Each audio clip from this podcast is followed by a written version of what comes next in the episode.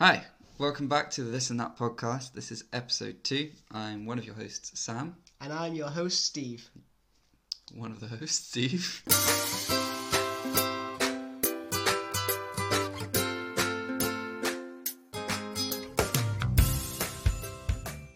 And today we're going to be covering three topics as usual. First up is covering diplomatic immunity and the current story running around about Anne Sacoolas and the tragedy that happened there with Harry Dunn.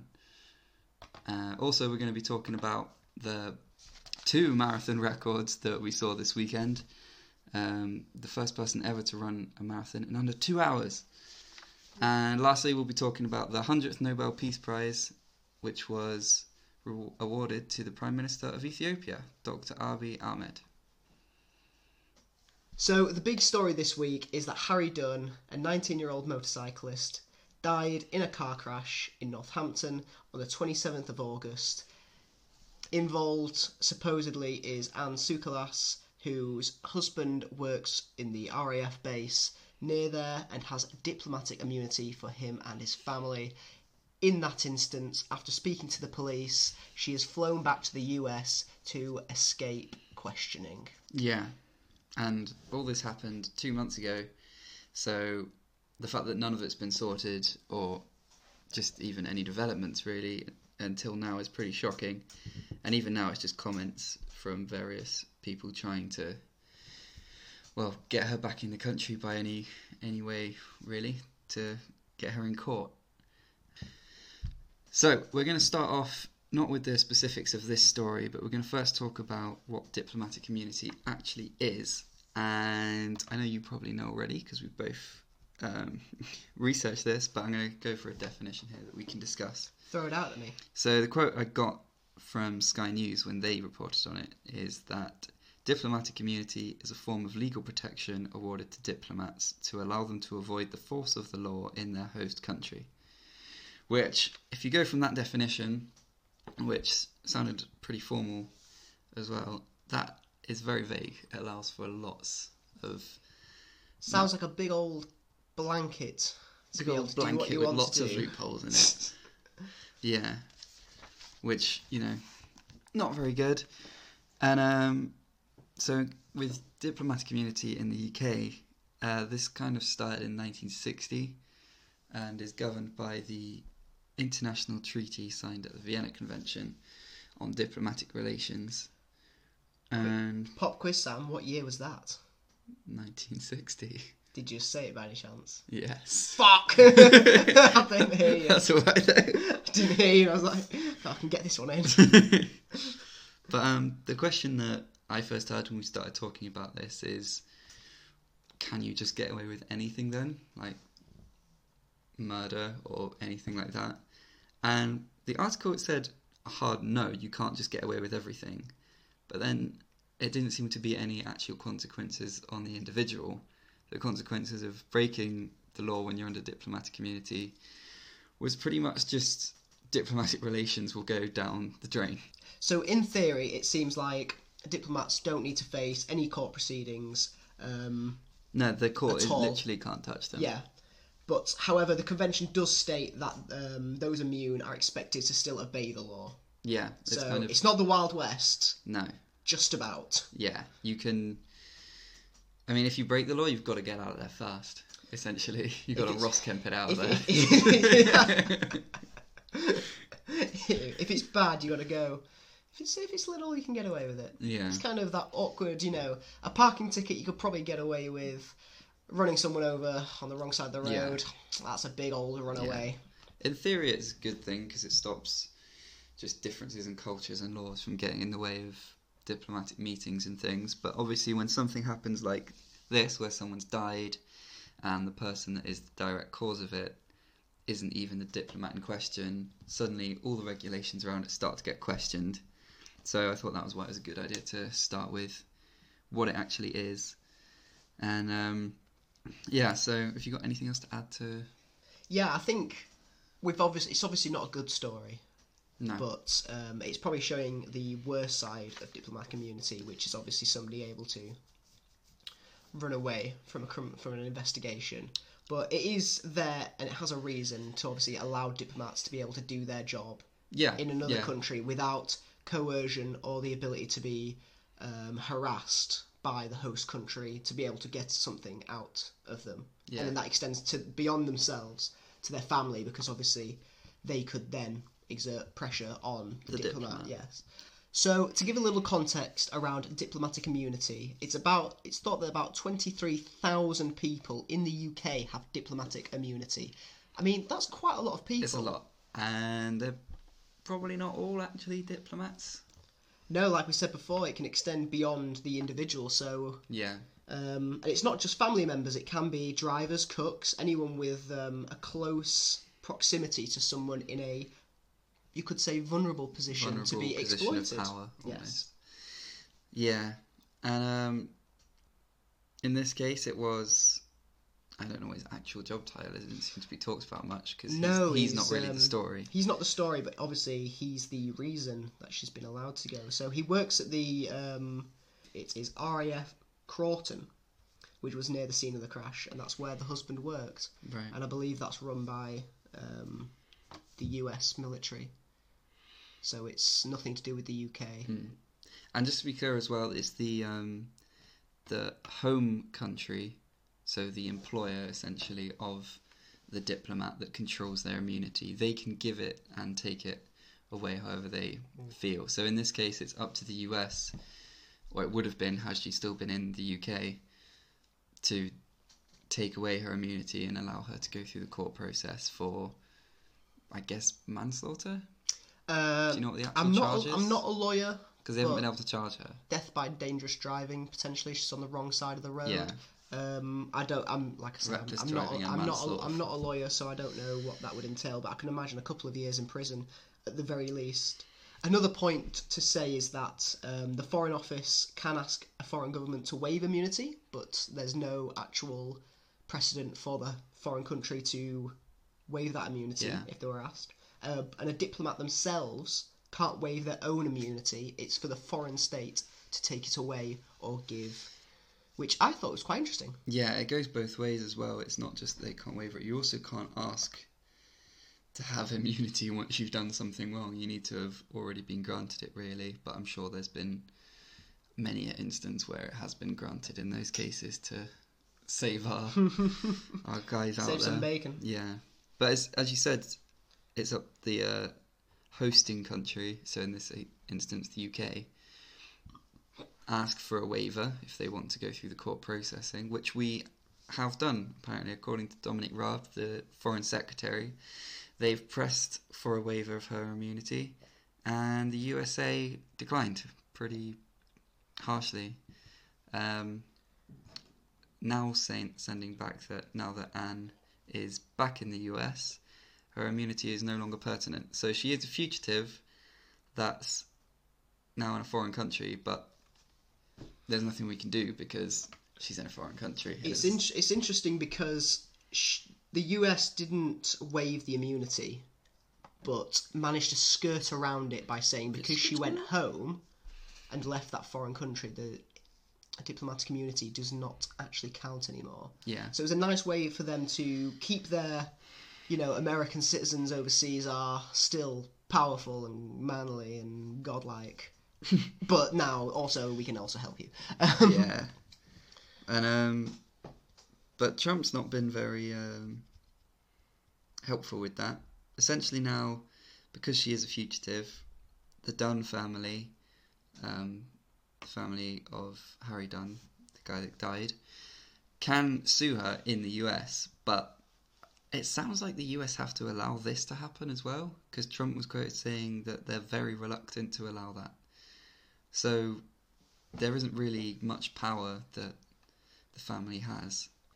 Yeah, it's quite sad. Um, obviously, the fact that she went back to the US pretty much hampers anything to do with the UK system, Yeah. um, unless she comes back voluntary. Well, yeah, a lot of people are hoping for that, but well, everyone sort of says, why would you if you were Yeah, if it was you? Why would you come back for a, a definite prison sentence? But everyone is begging for that because it's It's the right thing to do. Yeah, exactly.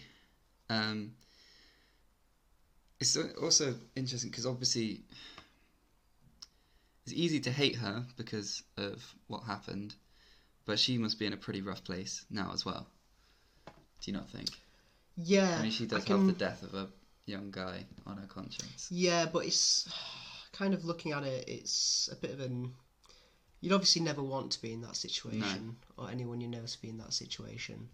Um, but apparently, she, you know, she she's at the scene of the crime, or scene of the accident. Sorry, um, spoke to police, then spoke to them the next day, um, and said she had no plans to leave the country, as they probably thought. You know, she probably feared, but then travelled back to the the US. So it's kind of she obviously knew what she was doing. It's not like a huge panic. It's a realization that And she, sh- something's something's gone wrong, and she has the ability to escape through this very lucrative aspect of her husband's work, and has taken that to escape um, justice in essence.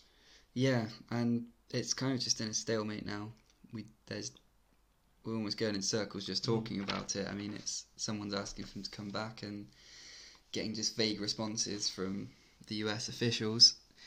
It's just wait and see, really, and you just got to feel bad for the for the mother, Charlotte Charles, is Harry Dunn's mum, who just is still fighting. They flew over today to the US. Did they? Parents, yeah, to attempt to get at least a meeting with the lawyers Yeah. Or with her face to face. What would Um, that be to discuss them? Just the whole thing. Just probably the whole thing, to be honest. Um, Anne put out a statement, or on behalf, a lawyer put out a statement on behalf of um, Anne, saying that she'd fully cooperated with the police, um, that she spoke with the authorities at the scene of the accident and met with Northampton police at her home the following day. She will continue to cooperate with the investigation and is devastated by this tragic accident. No loss compares to the death of a child, and Anne extends her deepest sympathy to Harry Dunn's family. Anne would like to meet with Mr. Dunn's parents so that she can express her deepest sympathies and apologies for this tragic accident. Well, Well, at least she's not running totally. She's running from the consequences, but not from she's running the from guilt. the. But she gets to move on from that. Yeah, yeah. The parents up to her. don't. Yeah, they need some sort of closure. Nothing, nothing that the parents will do will ever change the course of actions that she took that day. No, and we listened to an interview with Charlotte Charles earlier, and it's it's pretty hard to hear, to be honest. Like she's just trying to hold herself together, talking about it. It's tough, but it doesn't help when you get uh, people like Trump talking about it. And I got a quote here from him talking about the accident in discussing that it was essentially caused because Anne was driving on the wrong side of the road when she hit uh, Harry Dunn on his motorbike. And Trump just said, It happens. I won't say it happened to me, but it did. So, it kind of just de- downplays it all. yeah, It kind of just trying to brush it under the rug. yeah, the contempt for the seriousness, Yeah, which is not particularly out of character, should we say? yeah. It's yeah, you hear him mention it, and it's almost just a, you know, it's a side thing. There's not really any emotion into it. It's, oh, it's a tragedy that this boy died, Mm. and I don't know. I drove on the wrong side of the road sometimes, maybe, and that's all. That's all he gives on the matter. It's, yes, I don't know. It's not, not nice. It's not a nice story, and hopefully, um, some resolution comes out of it. Yeah, Um, that's all we can kind of hope for. But in a wi- in a wider kind of spotlight, it throws onto diplomatic immunity. And I think that's the main thing that's shown up here yeah, um, in terms of what you know they can get away with, what they can do, what has happened, and just has been brushed under the rug. It can just go. yeah. You wonder if there should be just more specific wording around what's allowed. I mean, the fairly obvious one is if someone dies as a result of what you do, the immunity should Mm. fall short almost, or you should at least be held accountable in the terms of the law of your own country, at least. I mean, you'd have to be held accountable for one of your countries. Do you not think? Yeah, definitely. So, I mean, do you have any examples that would be a good parallel to the story? I Yeah, so in 1997, um, the US asked um, Georgia to remove their diplomatic immunity for the Georgian diplomat Goregu Markadazi, Good who, uh, honestly, that's the first try. um, but he killed a girl um, while drink driving in Washington, D.C., and he served three years in prison um, for that. But that doesn't really sound like justice was done. But It's better than nothing. yeah, it's a, it's a parallel at least to this case, um, at least in terms of dr- driving. I mean, if he does, he did serve three years. Three years is not nothing. Like it's a long time.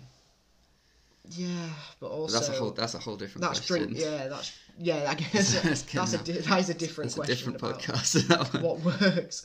Um, And apart from just direct comparisons, you might think, well, what other things have people gotten away with because of this diplomatic immunity? And the answer is probably quite a lot of things. Even in 2016, Boris Johnson, when he was the, uh, the foreign secretary at that point, I think he'd just become that. was he just foreign secretary? Yeah. maybe I don't know, but he admitted to he admitted to Parliament that many diplomats had used diplomatic immunity to get off of charges of child pornography and human trafficking, which outside of like murder and mass murder, I Those challenge you to pretty, find worse crimes. They are up there in the big bracket of very bad. yeah, Um, I mean, that's quite incredulous that that kind of admission can be made. and that was three years ago, and there's not been any changes. I mean, in 2017, there were 12 serious offences committed by people with dip- diplomatic protection in the UK. Um, five of them were driving related, but some included sexual assault, blackmail, and possession of a firearm. I Yeah. mean, who's walking around with a gun? I hate to say it, but were they American? well, you don't have those deets. I don't, I, I don't have those, but I mean, it's just pretty crazy that they're just flaunt. The, I mean, the sexual assault one's very bad. Yeah, I yeah. it's just it's it's not what it was intended for. It's not a case of just. It's very much It's almost the rich get richer. It's just like if you're powerful enough, you can just get away with hmm. anything. You're it's above the law. exploitation of the system in place. Yeah, for the bet- completely. betterment. Alright. So after all of that, do you think? Well, have you got any quick fixes that you could make to the diplomatic community problem? It's Because I can't really think of any. it's yeah, it's difficult because what you'd, I guess, the reason it's there is to protect these people from what we would deem to be harsh and unfair kind of practices. Yeah, So in the UK, we trust the judicial system to be fair and proper. So if somebody with this protection, like this situation has arisen, you would expect them to stay to be able to face a fair trial. But say it was in another country, say it was, for instance, in North Korea, if they hmm. brought a charge up on any grounds, would we really trust that potentially that happened the way they say it happened? And Yeah. then anything could be construed as something else almost. Exactly. So, how do you protect against unfair practices in a country that you may feel unsafe in or feel would not be fair to the same level without having such a blanket kind of protection? It's quite it's difficult to kind of equate that because some countries will say that potentially our system's not fair in their eyes. Yeah, So, well, that's that's where I and that's the that's the issue when dealing on such an international basis. That's where I go back to what I mentioned earlier. I think you should be tried either in what's the court of your own country or your host country. But what happens when there's different laws? I mean, it's illegal. Yeah, but It's in this case, someone's been in a traffic accident, someone's died, Yeah. and they've gone back to America to avoid eight to ten years was the estimate. They should still be tried at least in America court of law. No, as an American citizen. But my only issue is there. Say they committed a crime that's not illegal in America. Mm. Say I, I- don't know, just Like if they were like caught with weed. If they were, yeah, if they were, if they were caught with weed, then they've not really, they've not committed a crime in America, and the judiciary there has no real, there's no evidence to convict them. Um, and again, what happens if that law is completely against what the host country stands for? Um, I can't think of an example off the top of my head, but if it was, you know, if we thought it was ridiculous, like wearing red socks on a Wednesday, Yeah. and you'd be beheaded in another country. But it, it's like some laws are Check a socks bit, colour. a bit shit. but if it was, you know, a law we would find ridiculous, barbaric, medieval, yet Yeah. it's still legal in that country, how would we feel about then having to try someone against that law in our own country where it's not illegal and it may have not been illegal? One of the big ones would be Such a- homosexuality. it's such a grey area. There's a lot it? of countries where it's still illegal to be homosexual. Yet in our Even coun- if it's not enforced, it's still technically illegal. Yeah. there, yeah. and yet in our country it's been legal for a, quite a long time and it's very much accepted in modern society yet Yeah. would we then have to prosecute a diplomat for something not illegal in his own country Christ, you hope not. it's it, so it opens up a kind of word that i guess that's why it's always stayed so Yeah. vague because it's so hard to fix. it is to simply protect against the cross ideals of an international community you just do you feel something needs there needs to be something done you can't just have for better choice of words get away with this Mm. i know they didn't intend to do it but that I is what it feels yeah. like and it's been two months I guess that's where the problem with, you know, when you get to the international level, that's the problem you face. There's no one above. There's no world government. There's no world police to go. Right, you're in that country. You can come back here now and face trial. You know, this is the very top of the food chain. Um, so that that's you know it, diplomatic pressure. It's when you know presidents, prime ministers get involved, tie up ministers. Yeah, I mean, obviously, we've got both the heads of our countries talking about Yeah. this but ultimately, besides political pressure, and then you know the pressures that you can put on another country, you know, economic sanctions, kind of freezing of assets, potentially, you know, there's nothing really you can do. You're not going to start a war over it. no So no you know, you're not going to throw the. As much as it's hard to say, there's nothing that can really be done other than asking nicely, and then maybe asking and not so nicely. But there's nothing, nothing without else. a smile How British! how dare you but yeah you so take the kind off your kind regards email. regards God. bojo But yeah, I mean, funnily enough, two boys in Chester can't work it out. But if you're like screaming any ideas in your head, uh, feel free to get in contact, and we might talk about it a little bit, a little bit at the start of next week's episode. We've got Twitter, Facebook, anything, Instagram, this and that pod. Hit us up with your ideas. Um, we're going to end that section there because well, I think us una- being unable to solve it kind of seems like a good ending. We weren't able to solve world international politics. 20 minutes. Damn! but that ends that section, and now we'll be moving on to something a little more uplifting Yeah.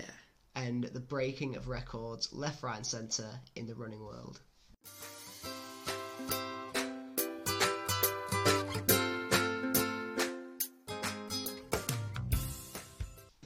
And we're on to our uplifting section of the podcast, which is good because Think you could tell me and Steve were struggling with the seriousness of the last one. It was very serious. It was, yeah, it was a tough time for us, but the marathon madness that happened this weekend. It just went from one record to another. yeah, and we're going to start off with the biggie, the big boy, the man himself, Eliud Kipchoge. That is how you pronounce it, yeah? I believe that's exactly how you pronounce Yeah. it. Perfect. who on Saturday morning not only broke the marathon world record, technically, we'll talk about it later. Not officially. Not officially. Keep that one in mind. But he ran a marathon in under two hours. That's 26.2 miles in, Miles. One, in 1 hour, 59 minutes, and 40 seconds. That is incredibly fast. Man's an animal. Man's a machine. if you see it as well, if you watch the footage, he, the last kilometre I think is his fastest, which is insanity that he still had enough in him to do some sort of sprint finish. and honestly, it just, it, I think partly because it wasn't in any kind of competition, it wasn't in a race, it's just him against the clock. It just felt like such a happy achievement for everyone. Like, there's no one rooting against him. It was legitimately one man and a mission to break the two hour barrier. Yeah.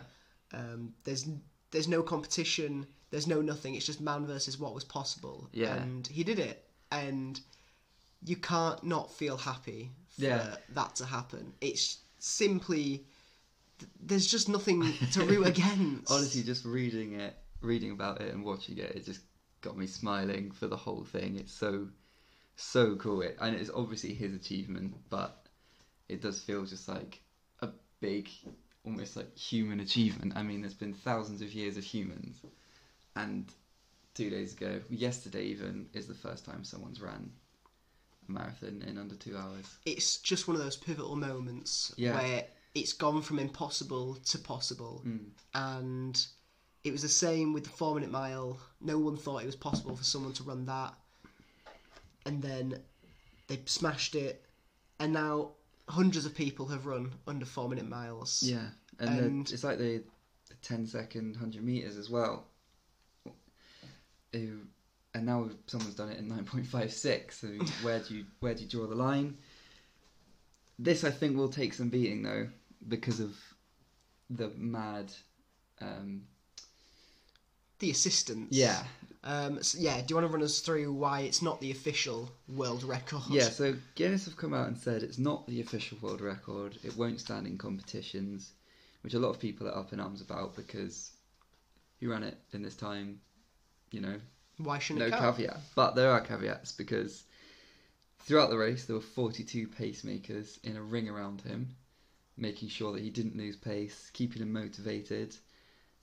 And Just to also- put it in context, these 42 aren't just park runners. These are these are some of the best these are past, runners. past Olympic and world record holders. So, These these are literally the people he would race against. yeah, The these are the cream of the crop. this is what I mean as well. Where no one's against this. This is Like- legitimately the top tier of running, helping him Yeah. break this record. Everyone is down for it. I mean, there was even a laser tracker on him to check he was going at the right average speed, which, by the way, was just over 13 miles an hour, or 21.1 kilometers an hour. He had to run. His required pace was two minutes fifty seconds per kilometre. That is 42 kilometers. unbelievably Yeah. fast. Oh, it's so, oh, I just, To put it in a there's so perspective, many great stats about it. Oh, the, my favourite is he had to run 100 metres in 17.08 seconds, 422 times in a row. I legit It's not couldn't even. do that twice in a row. I couldn't even do it You know what I once. it's unbelievably Yeah. fast. I've, I've seen some pictures of people that have tried to run the speed on, On like a treadmill, Yeah. And it's a sprint for 40 seconds and then they're And they off. die, yeah. The man did it for under two hours. It is insane. And yeah, back to why it's not a real record. Sorry, we got excited there. Numbers. Numbers. But um, so you had all these pacemakers. They were specifically positioned as well to take away the wind resistance from slowing him down. So he always had someone in front of him. And they're swapping about every 5k, and it's worth going to try and find a video to watch them swap out because it's smooth. they slot in, slot out, wait for their turn, back at the lap again. And yeah, it's just a fantastic effort and great to watch. Um, you just wonder if because he smashed it as well. He did it with 20 seconds to spare, and he's come close before within a minute. He held he holds the official record too of two minutes one two minutes two hours one minute. and Kipchoge, no, you're going too fast. Stop. two hours one minute and 39 seconds. So who knows? Maybe we'll see him do it for real for I lack a mean, it's that mental barrier, I guess. Yeah. He's actually done it, so he can go and do it again. Yeah. Well, I hope he It's does in- it. it's incredible. He's 34 as well. Yeah, he's no spring It's not chicken, young, but no, Those pretty yeah, big. so, but it's interesting athletics and sport in general. Sometimes these records aren't beaten by, you know, the young 26-year-olds. the young bucks Yeah. when you think they have the most energy. But it's when they've gained that mental fortitude, the experience to be able to push through the physical barriers. Yeah, and even just the consistent years of training to get to this level, it would make sense. I mean, you can't go from, you know, your standard runner to running a marathon in under two hours in a year, two years. Like that's a crazy amount of training and lifestyle change, and It just puts it down to the dedication. yeah, it's Um, huge. It's he huge. is the best marathon runner ever. ever, Oh, so and cool. now he is the fastest Mm. marathon runner ever. And his say on the matter has pretty much always been the same. He's like, I'm doing this to show we don't have limitations, and he said this shows that no one is limited. Which you know, let's not take it too literally, but he's, not going to run a marathon in half an hour. I don't know. Maybe you it's- can run it in two minutes. But it's oh, it's, it's a nice sentiment, isn't it? I mean, I've got quotes from him, and they're all just so positive, and I think. Oh, he's going that- to be quoted on every gym in the country. Oh god, yeah. I mean, I'm gonna I'm gonna look at a quote and just go, nah, it's all right. You- I'll leave that one to you. Please run it to you, mate. you did it yourself. But I mean, one of his quotes was, "This shows the positivity of sport. I want to make it clean and interesting sport. Together, when we run, we can make it a beautiful world." And I think that's what I felt when I was reading the story. It's just a good feeling story lovely, of yeah. somebody breaking a barrier for everyone. yeah, There's no malice. There's no objective. There's no ulterior motive. It's simply what we can accomplish as a species. It's it's little things as well. It's like, you know, the sport like commentary, like Noises will be talking about it in depth of like, is it possible to run it in under two hours? And I think I remember looking it up as a kid, almost like, has anyone ever done it in two hours? It's like everyone can appreciate it. You don't have to know much. It's just, it's crazy. It's just raised great. the benchmark Yeah. for what's possible. Yeah, in sport and it just shows what a positive mindset and what you want to achieve can do. yeah. And following from that, this morning I think it was. Was it today? I think it was today. Sunday? Brigid Kosgei, also of Kenya, right? Yeah, both Yeah. Kenyans. Yeah. Kenya have a long tradition of uh, long distance runners. Yeah. But uh, she ran the Chicago Marathon today and broke the women's world record. She smashed marathon. it. Yeah, she did smash it. That's that's Paula Radcliffe's record, which had stood since 2003, I think. 16 years. Yeah, it's a long old record, and she took a minute 20 off it. I mean, that's incredible. Yeah. Fun fact about that that's the longest standing marathon world record by either a man or a woman. Where that, where'd you pull that from? You know me, I you, just have. just, you just love your marathon. I'm the stat man. but um, it's honestly, great to have the double in one weekend. It's crazy, and that's an official world record as well. Yeah. Yeah, she ain't cheating. She she ain't got forty two it pacemakers, but she went ahead and just blew it to pieces. Mm. And it's just a great weekend for long distance running, marathon running. Yeah.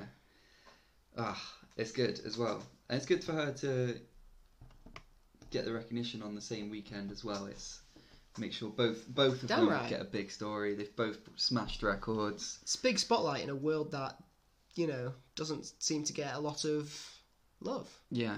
Yeah, it's true. I mean, especially for the amount of people that do jog or run or whatever it is, it's it doesn't apart from the Olympics. I mean, even then, the marathon in the Olympics doesn't get that much talk about it. Yeah, I mean, they're not household names normally, Mm. but especially Kipchoge, it's becoming he's becoming a household name. It's cool. yeah. I mean, the only time you really do get kind of the big news stories is when the records get broken, because Yeah. I guess that's the big thing, isn't it? Um, I mean, Paula Radcliffe stood since two thousand and three. It's a long time for it not to be broken. Yeah, you think and we all know about that because she's British. Yeah, I do wonder definitely. how outside of this country is she as famous as we think she is? Because we all know who Paula Radcliffe is, but is it the same, you know, in Germany or France or Kenya Yeah. or Maybe anywhere? they just have a big picture of her going, "We must be must defeat her." Yeah, yeah, this is the enemy. but yeah, so that's that's our uplifting section. just smiling on my face now.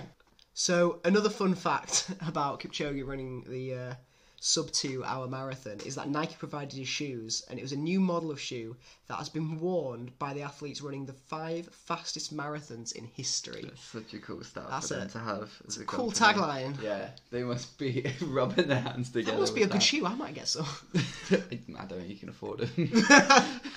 and on that note, let's move on yeah. to the next spec portion, which is The Nobel Peace Prize. excellent. Excellent.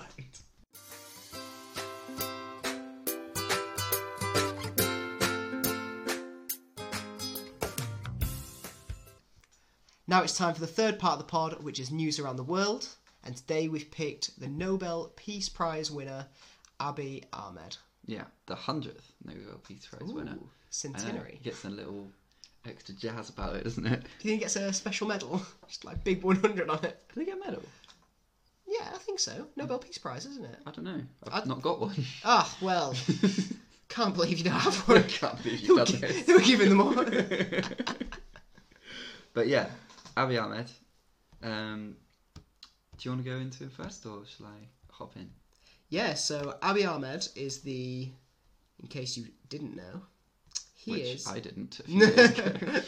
Did you even know there was a Nobel Peace Prize? yeah, I knew that. I'm not that much of an idiot. not that ignorant. He is the uh, Prime Minister of Ethiopia, and he was awarded the 2019 Nobel Peace Prize for, as the Nobel Committee puts it, his role in resolving the border conflict with Eritrea and promoting peace and reconciliation both in his own country and in the wider East African region. Yes. Sounds pretty deserving. Yeah, it That's does. quite a lot of things. It's a lot, and I'm going to read you a couple of things of what that entailed. And the man's got a lot done. He's only been prime minister for just over 18 months, and I've got a few bullet points here of how he managed to get the peace between the two borders and is helping to develop the Horn of Africa, as that northeast part of Africa is called, which, by the way, is made up of Ethiopia, Eritrea, Somalia, and Djibouti. Think that's how it's pronounced. Djibouti. Djibouti, thank you. Um, so he started off, well, I don't know what order he did, but he released thousands of political prisoners, invited members of political groups that have been labelled terrorist groups to come home, lifted the national state of emergency, removed from office past practitioners of oppression, signed the peace deal with Eritrea, which is the big one that seems to have got all the headlines, and also, which isn't mentioned too much, he's appointed a gender balanced cabinet, which in Ethiopia especially is that's one hell of a step. I mean, we don't have that in our country really. Yeah, no, it's crazy representation. Um, he also appointed the country's first female president, which again just gives more credence to equality Yeah, in and representation in the highest echelons of power. the man's So getting stuff done, and he's just. I hope it's all genuine and Done for the right reasons. seems, yeah. It just seems like this shining beacon of hope, to be honest. but he's not consolidated his own power when he came into the position. He's actually started to change things, Yeah. which is refreshing to say the least. Yeah, it is, and at risk to himself as well. I mean, there was a lot of people that didn't want this peace deal to be signed with Eritrea. I mean, it was finalised by him just giving in to all the demands of Eritrea and just saying, let's just get this done, let's be at peace so we can move on. And people inside his own government weren't happy with that, but by God, he did it anyway. He's a madman. but I guess that's what the compromise has been achieved, and the peace deal's in place. And I know it's not going to be done overnight. It's no, it's gonna, still early days, obviously. It's not the end of every conflict ever, No. but it's a great shining beacon of what can be done when pride's put aside. Yeah, and somebody that what seems to be wants to put the best foot forward for the people in not just his country but Eritrea as well. Is, Yeah. is happy to do to achieve that. I think you used the best word as well for it. It's just refreshing, to be honest. Especially like, in our own country now, you just see it's it really is career politicians, and it doesn't seem to be they're acting in the people's best interest. But there's 115 million people in the Horn of Africa, Oh, wow. and this It's a lot of folk. That's a lot of people, and this is a huge step towards helping them, and it's been cited as Ethiopia are the best place to do this, both power in terms of power in that area and just geographically as well. They're just if anyone's going to do it, it's going to be them, and now they are. It's it's great, and to be honest, winning the prize should help him get further developments as well. It should help him get backing and popularity. Yeah, and it just raises things. his profile as this kind of peace builder. Yeah, um, and it just adds to his growing reputation. Mm. So hopefully that that kind of kicks off um, other things. yeah. Um, Um, and some people, were, you know, they question, well, why he got the Peace Prize for this deal? Why not the Prime Minister of Eritrea? And quite simply, that's because uh, Eritrea, Eritrean leader, leader, the Eritrean leader is not the nicest man. He's had histories of um, uh, crimes against humanity and one of the most oppressive dictatorships yet, apparently. But you know, that's a big can- oof. Maybe can learn from our man Abiy Ahmed, Doctor Abiy Ahmed. Isn't that cool? Oh. Man's a doctor. legend. But the way he's going about it as well is smart. He's not just taking over with the power that Ethiopia have there. He's bringing investments where all of those countries are investing, so they're all in it together for infrastructure and economically sound assets. And it's it's hope there's going to be progress there. It's really Yeah. good. I mean, he's bringing together other countries like Kenya and Somalia, South Sudan, Sudan. He's really tying it all together and making, like you say, the Horn of Africa um, a lot more stable, a lot more peaceful, and hopefully that brings with it economic growth and better lives Yeah. for those individuals. I think that that's all it comes down to, really. and it's such a it's such a good role model of women and anyone growing up that wants to be go into politics and that it's not all through corruption and anyone can still get into it and there are good people out there and it might change he's a good step towards that change He's a great landmark yeah and a great inspiration for anyone in that area or around the world. yeah to see what a leader could and should be. So hats off to him. Mm. And um, just a quick backstory of the Ethiopian and Eritrean conflict. It's hugely complex, but I'll try to sum it up quickly now. Um, essentially, that area was victim of the colonialization back in the 1800s, which unfortunately a lot of Africa was. It's horrible. And Italy ended up owning it and actually gave it its name in Latin, Eritrea, which means the Red Sea which is you know a fun fact amongst the darkness of Of colonialisation. Yeah. Not many fun facts from that. I would like to apologise on behalf of Britain for the atrocities it Steve, performed. Steve says sorry. Steve says sorry from Britain. we weren't the good guys. That should be talked about more. Absolutely. Just as a brief note for anyone not listening in the UK, we are not taught about the British Empire. Yeah, Um, of the bad things. I wasn't even taught anything of it. Um, it very much felt like a sweep under the rug. Yeah, it's not cool, and it's pretty shocking when you do find out about it. Absolutely. Um, but it's better to learn later than it is to never learn at all. yeah, you have trouble getting that one out. What? Not? That was alright. Oh, yeah, sorry. fuck you, Sam. Cut me saying that. But yeah, so following the Second World War, Italy and Ethiopia were both claiming ownership of Eritrea, and for some reason the Soviet Union as well, although they were quickly just saying, "Mm, no, it's definitely not yours. Um, and through the 50s, revolts happened, and what are they called? Oh, groups. Civil unrest, protests, Yeah, riots. protest group and protest groups were rising up, and as came about was a 30 year war of independence, eventually leading for a split of Eritrea from Ethiopia in 1993, which had one of those questionable referendums of a 99.8% vote for them being independent, which you might just say is everyone was on board, or was it a little bit fixed? I'm going to say 99.8 does not sound good.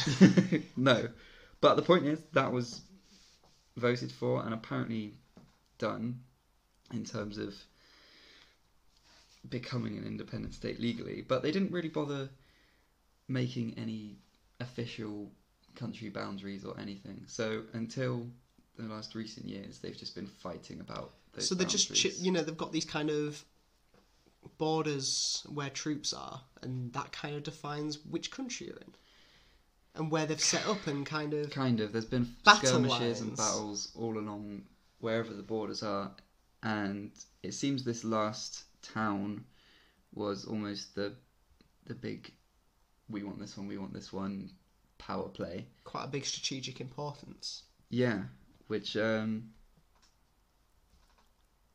uh, was what ended it really was our man Abiy Ahmed just agreeing you can have this town, which is called Badme, I think is how you pronounce it. Mhm. And yeah, hands were shaking. It was finally over. The boundaries are set, and they're going to move forward. And that's just so much wasted time over just laziness and incompetence of Hmm.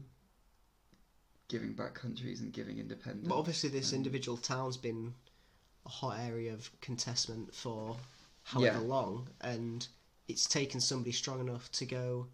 This town is not worth any more violence. Any more It's lives? worth peace Yeah, to give away, and I that's what it's about, isn't it? It's all about compromise. yeah. It's someone just having the brains to say, it doesn't matter who's right and wrong over this debate, even how big it is over a whole country. It's let's just get the peace and move on. and Ult- ultimately, no benefit will come from owning it no, if somebody's going to die, no.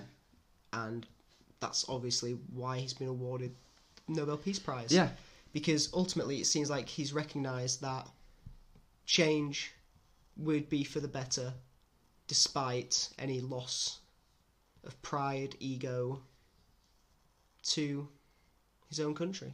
yeah. It's just. Oh, it's good. It's good. It's, it's- dou- it- double uplifting news. Yeah, double week. uplifting news. Yeah. It's quite nice. Yeah, because last week we got a little bit too, a little bit too dark. Last week was dark. Yeah, Next week is Halloween, and it's going to be even darker. it's not Halloween next week. Is it not? No. Damn. When's Halloween?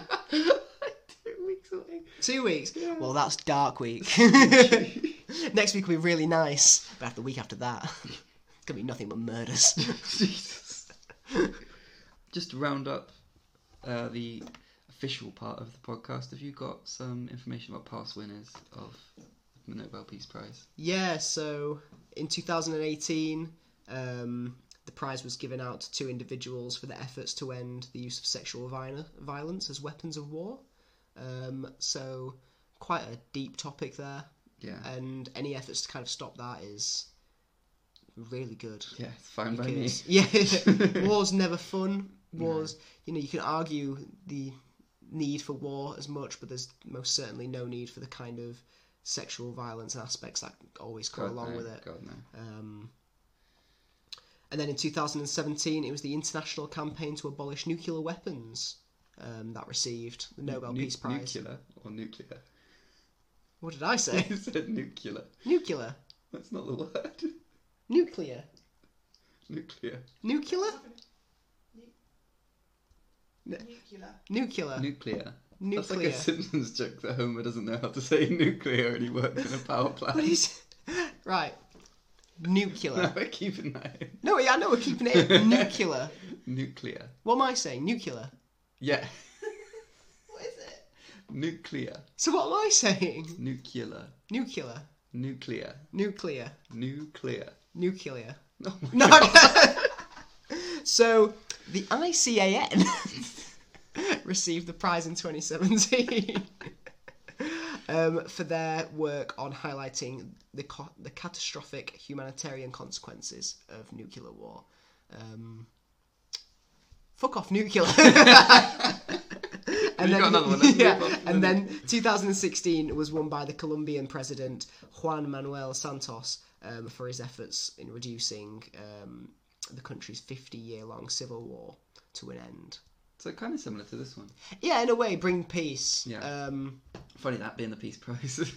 you know what? I'm a little surprised, but um, ultimately, you know, they're all people that are you know attempting to end conflicts in some way or another. The- the- and The best people. Harmony. Almost. It's good. It's really good for them to get this kind of recognition. And Yeah. I've not taken enough notice of it in the past. I think. most certainly, um, it's really interesting. Um, it's just a massive recognition of what some people are able to do. But it's not an exhaustive list. There are millions of people Yeah. around the world trying to make the world a better place, and each and every one of them, no matter how little they think they're doing, helps They're doing the right thing. enormously. Yeah. So I think that concludes that section of the pod. And that's a nice little happy ending Yeah. Um, we'll move on now to the casual section. to the big old riff. the big old riff. where we sit back, get rid of our notes, and can actually chat, Chat normally. And I won't have to say the fucking word nuclear ever again.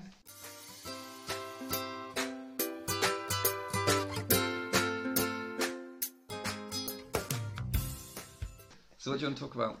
Um, on so your mind? we can either talk about the Rugby World Cup. Yeah. I know you'd want to talk about that. I do. I don't want to do it exhaustively though, because um, we can't just make every ending episode end with the World Cup. I mean, the World Cup's going to end in about two weeks, That's true. so you can you have to talk about it. Right, the pool stages are over. It's over. Finally over. um, yeah, the mishmash of big nations against small nations, and small nations occasionally being big nations, and then returning to just getting spanked by other nations. the upset did not carry on. it's all over. The Semi-finals are decided. I'm going off the top of my head, but it is England versus Australia, Wales versus France, New Zealand versus Ireland, and the big one, South Africa Japan, the big tasty one, The big taste. which was decided today when Japan heroically beat Scotland. Oh, in a glorious match.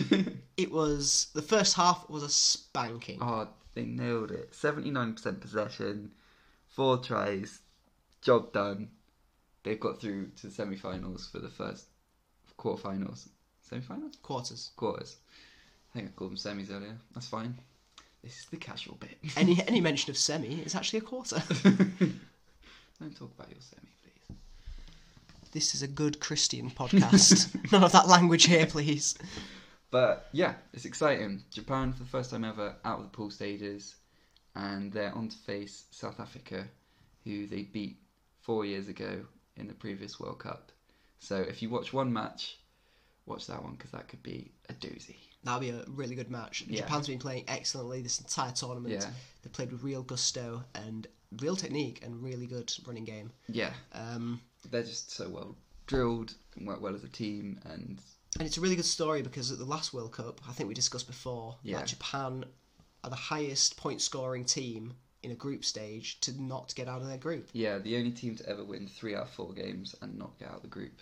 But they didn't do it this time. They got out. They managed- four wins from four games. Managed to escape, and now they get to play the big boys, South Africa. Yeah, who for me are the favourites to win. So you know, See, that's interesting because I'd have the All Blacks, New Zealand. ah, the All Blacks are the favourites, but I'm just in hope that You just wanted a different I team. just want a different team to win, and for me, it's South Not a lot of love for England, despite the fact we live here. You know why? It's because George North doesn't play for them. Steve's name, learnt the name of one rugby player and he's determined to drop it wherever possible.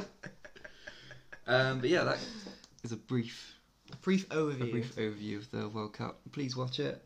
It's a small sport, but it's great. It's good fun, actually. Yeah, I had a lot of fun learning the rules, watching it. Especially this World Cup, especially Japan, because you kind of pick on the underdog yeah, um, to kind of see what they're doing, and they've just smashed it. Mm. Especially since their home World Cup as well. So yeah. all the luck to them, and I'll definitely be watching that game in Yeah. particular. Um, we should talk about as well uh, the film we went to see last night. Oh, film night! It was good fun. Film night. Uh, we went to see Joker. Hey, Steve from the future here. We're going to be talking about Joker, and there might be some spoilers. So if you haven't seen it yet and don't want anything ruined at all, uh, go see the film. Then listen to the rest of this podcast.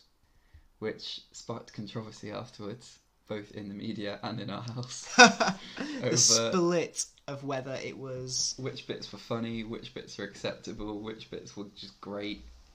Everything. I, I loved it. I honestly thought it was a nine, pushing nine and a half out of ten. And Yeah. I'm quite harsh with films. it I'd was a say strong film. I could not keep my eyes off it the No. entire run. Um, It was amazing acting by Joaquin Phoenix.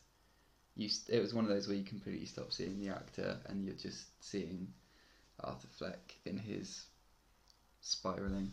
It's hard to watch, but the only word I could say is mesmerizing. yeah, to see his transformation from Arthur Fleck, the clown, into Joker. Joker, yeah. And the big media outrage is that they think it's going to spark crime and is glorifying mental illness. I think it was glorifying the idea that the Joker, as an individual, could be sympathised with, Yeah, and that it was a logical step to go from potentially maligned individual by society to mass murderer. I think Um, which is often a sorry, it's often a line peddled by the media when talking about school shootings. What about sympathy for them? Um, not the sympathy, but just the kind of that these were the people. These are people that were maligned by society. They were you know, Yeah. had mental health, and then by having this kind of association and showing this progression, others could pick up on that and inspire mass shootings. Yeah, especially because at the end he is seen to win, for lack of a better word, because he starts to be worshipped by the people of Gotham, the that are in the streets. Interesting that the last shot though is him in an institution of some kind. Yeah, he's given this platform as spoilers. I'm sorry, probably should have said that at the beginning, but he's given this platform of being the idol. He is the Joker. They're all donning masks and hmm. makeup to be the clowns. But then, the last time we see him, he is an institution. yeah, and I think so. I think it's good that it ended on that because it shows that it is almost a just a fictional case study of mental illness. I mean, if you take away the title of Joker, change Gotham to being called New York, and stop all the Batman references, it is just a case study of a guy completely trodden on by society and his mental illness, and unfortunately, the respite he gets is in crime and in lashing out. And I think that's what people look at and potentially see the danger of the glorification. Mm. Um, whether that's right or not, there was only one moment for me in which I thought that could be construed. Um, there's just a scene Which one? Um, when he comes out of the train after the police uh, beaten up, Yes, um, and then he's walking away and he's smoking, and he's the camera's looks- probably slowed he looks down. cool. He looks. He's walking away while the police are running back, and it's slowed down by about seventy-five percent, and he just looks cool. It's an Yeah. actually, it's a cool shot of him walking away with power, charisma, uh, gratification of what he's done. He's escaped from the crimes he committed, and seen that the people that were inspired by him and his original actions have protected him Yeah, and he has that almost godlike ability. That's the only bit I s- thought was a real glorification. yeah. But I think the rest, most of the rest. Again, you could still take it as the kind of character of the Joker, accepting his newfound or the first taste of his new position as the Joker, Mm. which is not bad since it's you know a com- it's really a film based around a comic. Yeah, and if you think we're going too serious about this film, then then go and see it, and it's not just a happy-go-lucky com- comic Oh, film. God, or no. anything. Like it's really shockingly realistic. Hmm. Like every murder in it, every dark scene in terms of him with troubles in his life, especially the first half of the film is really building up sympathy for this character, and you know he's going to be the villain. And there are yeah. certain turning points in the films where you see him turning from just a mentally ill person to a criminal, and it's it's, it's it shows that things aren't so black and white. I think it's I great. th- yeah, for me, I think does the film make you feel sympathy for the Joker? Yes, it does. does it show that his actions are proportion to what he receives himself? Probably not. No. But it is hard to say. well, there is a turning point when his violence stops being in self-defense and in panic. Yeah, Not to be too specific with spoilers, but there is near the end of the film, he makes the decision to be evil as such. Almost, he Mm. embraces it, which I think is. The music helped with that. Honestly, the music was so dark, and even God, at the the, end, it was so sinister. the swells of music Yeah. to kind of indicate. What I got from that was it was his kind of rage burning, and it just grow and grow until it yeah, exploded, and that explode that stop of not- the swell would be him committing violence of some mm. kind. it's not a glorious explosion either. It's Oh God knows, dark. it was visceral. It was real. Like he's not was the hero. He's the main character, but he's not a hero. I don't think there's any heroes in it. I think that's No. one of the things the film portrays quite well is the world's not black and white. It's, It's almost villains against villains. it's pretty dark grey Yeah, and very dark grey. yeah. Um, people are more complex than just a man running around in a cape beating criminals. Beating up bad guys. Yeah, Yeah, it's much more than that. yeah. But I thought, I, just one thing I thought of while watching it is that whenever he killed, um, while he was kind of still Arthur, in my mind, he was always still, he was dressed as the clown. He was dressed as a clown. He was in, I he was in notice that. costume. Yeah, But then once he'd accepted Joker as him, then he'd found his identity within the Joker. He then killed the woman at the end, yeah. Or you're assumed Yeah, as himself. he's no longer. He doesn't need to hide behind the costume because he is the Joker. Yeah, And that's something I thought of just as a kind of afterthought to think that's the progression it takes. yeah. Um, yeah. We might revisit it in another pod. We might not, depending on if we have time. To be honest, Hmm. but you could t- honestly talk about this film for hours. This film for hours. We already have, and yeah, it's a goodie. As a film, it's exceptional. Yeah, it's dark though. If you are sensitive, it might be a Yeah, it's maybe one to miss and watch when you're in the safety of your own home. yeah. It's just it's don't go in thinking it's light-hearted No. or any kind of superhero. f- To be fair, one of my friends was talking. I said I asked her, "Have you seen this?" And she said, "I like superhero films." And I was like, "It is not a superhero, a film. superhero film. There's No. not a single superpower. The only superpower." Doesn't even mention doesn't even mention DC in the starting bits. Mm, I can't remember. Just- probably, but it's probably, but because it's the not- Joker's still It's not bandied about though. no, absolutely not. You know, it's really loosely, and I thought the tie-in with the whole DC world with Batman and Gotham yeah, it was, was, really nicely well done. Yeah, It was as if it was It felt was like a a, real genuine place. part of his story. yeah, It wasn't just ham-fisted in. yeah. yeah, it's good. Um, so yeah, I think we'll finish there. Wrap up. Um, again, mentioned it previously, but we've got to plug it. Follow us on social media. Um, ping us any ideas or things you have about any of the topics we have today. We're on Snapchat, Instagram, Facebook, and Twitter as this and that pod. And you can. We're going to be releasing. We're going to try and release every week on Monday, Monday evening probably. So, yeah, that'll do. That'll do, donkey. See ya. See you later.